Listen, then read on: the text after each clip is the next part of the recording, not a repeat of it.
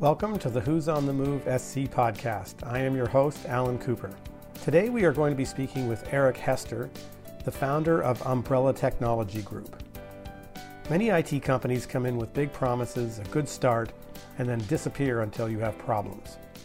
Eric Hester founded Umbrella with the idea of creating something different in the managed service provider MSP space. He wanted to focus on people and relationships. Umbrella, which is located in Simpsonville, South Carolina, is focused on working alongside you in your business, constantly evolving your technology. They truly have a mission of helping your business thrive. Eric, tell us about the new venture, Umbrella Technology Group. Yeah, so the, the whole reason I started Umbrella was to try to take the experience I have providing both the telecom and carrier uh, technology support as well as large enterprise support. So I've done work for Bank of America, Wells Fargo, Target, places like that. And typically, a small business doesn't have access to that level of experience and that level of support. So, what we're doing different, I got this purview of this from when I was at Green Cloud. We saw lots of small businesses all over the country, and a lot of companies similar to this one, they tried to cookie cutter just, you know, we're going to give you a firewall, we're going to give you X number of hours of support, we're going to come in and do it exactly the way we did it at all the other places, um, which really doesn't work for small businesses because every small business has a different use of technology, right? So our goal was to come in and we interview everybody, we try to find out how they're using technology, what works, what doesn't work. Um, and it's not just computers. You'll notice around here, even we have things like automation for the lights, security for the doors. As you can see, I'm wearing one of these armbands. This is for our healthcare customers. Now that they have to wear PPE, they can't use their fingerprint or a lot of the eyes and face and things like they were doing to have secure access. So we worked around and found solutions like that. So it's really to try to find innovative solutions that normally would be reserved for big enterprise companies and give them to the small business and then have a real relationship with the with the customer where we're their IT department. You know, we come in unscheduled, just see how things are doing. We have lunch and learns. We'll bring lunch in for them and you know talk to them about our service and how it's working and not working. Because one of the big things is everyone needs to be comfortable with IT, right? So we try to make people comfortable with it so they use it instead of fighting it all the time. Um, I really enjoy interviewing people finding out what I can do to make their life better.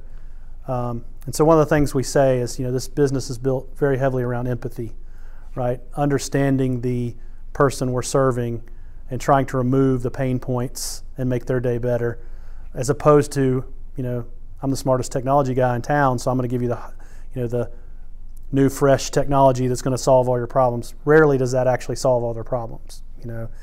It could be that they need a new printer because they've been fighting their printer for five years and they just think that's how it's supposed to be. That's one of my big statements I make to people. Tell me the things you've learned to accept about technology so I can tell you you don't have to accept them, right? Don't don't think that there's the way you've been doing it for 10 years that makes you angry is the only way to do something. Right? So that's a big part of what we do. I want to go in and remove all those things because then I've made a difference and I think a small business can now be more successful which I obviously love because that's my background. I want to make more businesses like my own flourish. So that was kind of the background of, of why we did this. Tell us about your education and background in the field of technology. Well, it's kind of a combination of uh, traditional education and self-taught. So I was always in the advanced, you know, side of things in high school. Did AP, so that by the time I got to my senior year, I really had one class, I think one or two maybe, and they were both AP classes. So I started a business um, similar to this actually when I was a teenager um, doing IT support. Um, it was much more if your computer's broken, I fix it.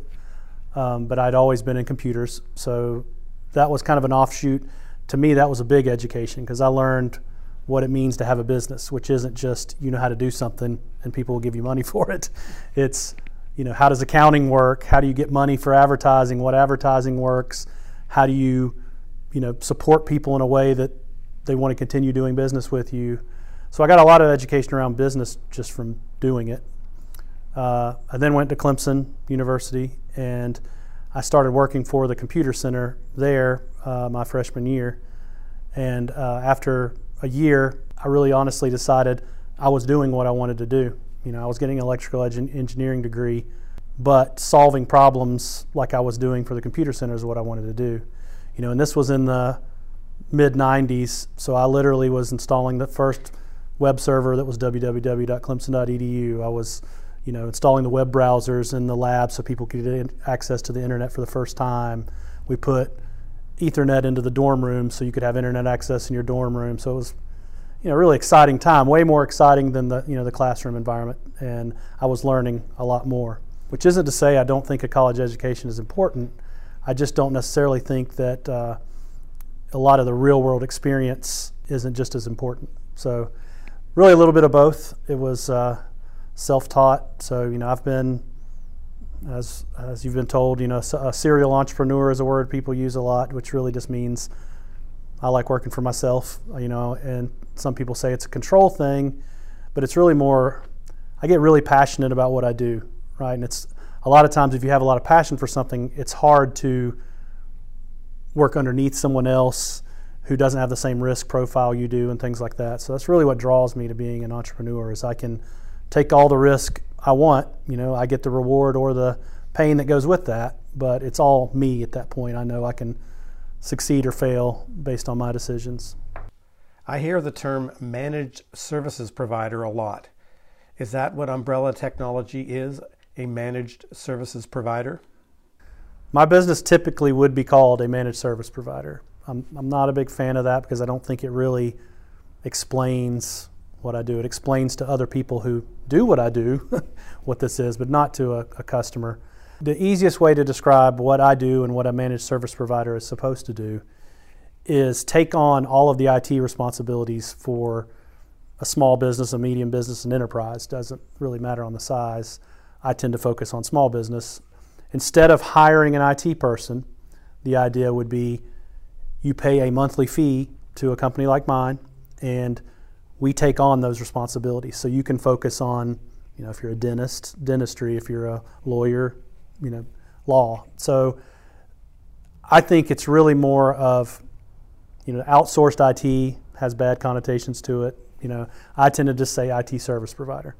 It's not a specific service, right? I, I want our service to be tailored to solving that person's IT, you know, problems. For example, you know, as COVID has progressed, everyone's gone home, right? There's so much work from home happening. So a lot of what I do is figuring out how, with how the world has changed, how you now use technology, right? Because people make assumptions of, well, this is how when I, you know, only worked from home twice a year, this is how I used to do it, and that made sense. Well, that doesn't necessarily make sense for every day, all day. And you know, the, the same thing for the fact that you used to have a server in your office because you had 20, 30 people in the office. Well, now nobody's in the office. So using the cloud makes a lot more sense now because you're all, you know, on the internet all the time accessing things. You're not in the local office. Connecting back to your office doesn't make sense. And that's created a lot of new security challenges. That's created a lot of new technology challenges. We've seen in the news people exploiting a lot of these tools that people are using more heavily than they ever have before. Um, so that's one of the things I really try to focus on is make people understand how they're going to be exploited. Right, the person is who gets exploited the most as far as security is concerned. It's much easier to hack a person than it is to hack a computer.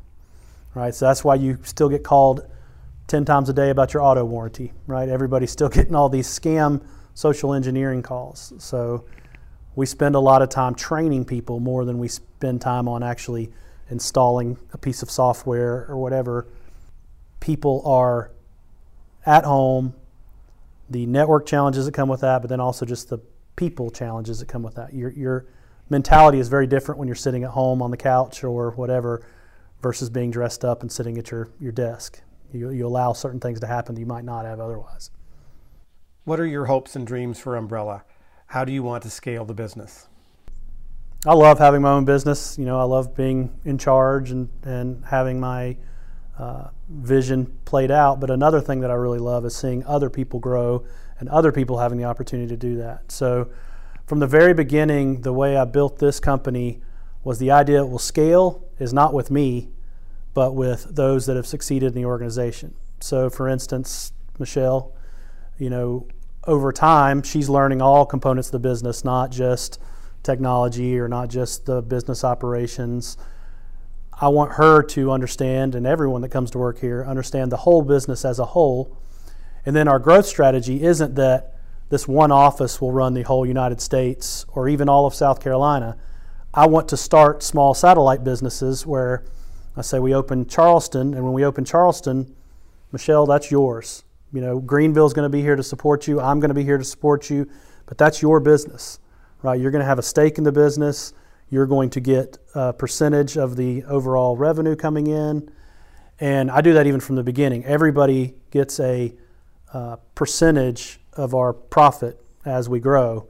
Doesn't matter who you are. I took the concept of commission and have extended it to everybody because that never made sense to me. Why do the salespeople, why are they the only ones that participate in the success? Why doesn't everyone get to participate in the success? Because that'll make everybody feel like an owner. You know, I've, I've been in other organizations where we give stock options and things like that. Those are intangible. Those are something you might get one day, right? So I wanted to make it more about now that if you do something good today, you're going to be rewarded for it today. And you're not just doing this to make me rich. You're not just doing this to better my life. This has the opportunity to create something for you that's more lasting than a job or a career. You're actually it's somewhat of the franchise model. You know, I often call it the Chick fil A model, right? Nobody really owns a Chick fil A. Chick fil A owns them all, but they do a really good job of making everybody there feel ownership, right? So that's the model I've adopted for this, and that's how we'll scale because it won't scale. No business scales off of one person, right? I would be crushed over time if I tried to turn this into, you know, a, a huge corporation. I'm, in my 20s, I thought I could do it, you know, and I would have been convinced uh, uh that I, it's the only way to do it. But now I realize it's about building people and helping them get to a point where they can help me, I help them, you know, everybody wins. That was our interview with entrepreneur Eric Hester, the founder of Umbrella Technology Group located in Simpsonville, South Carolina. You can find more about Umbrella Technology Group by going to their website, which is umbrella.tech www.umbrella.tech.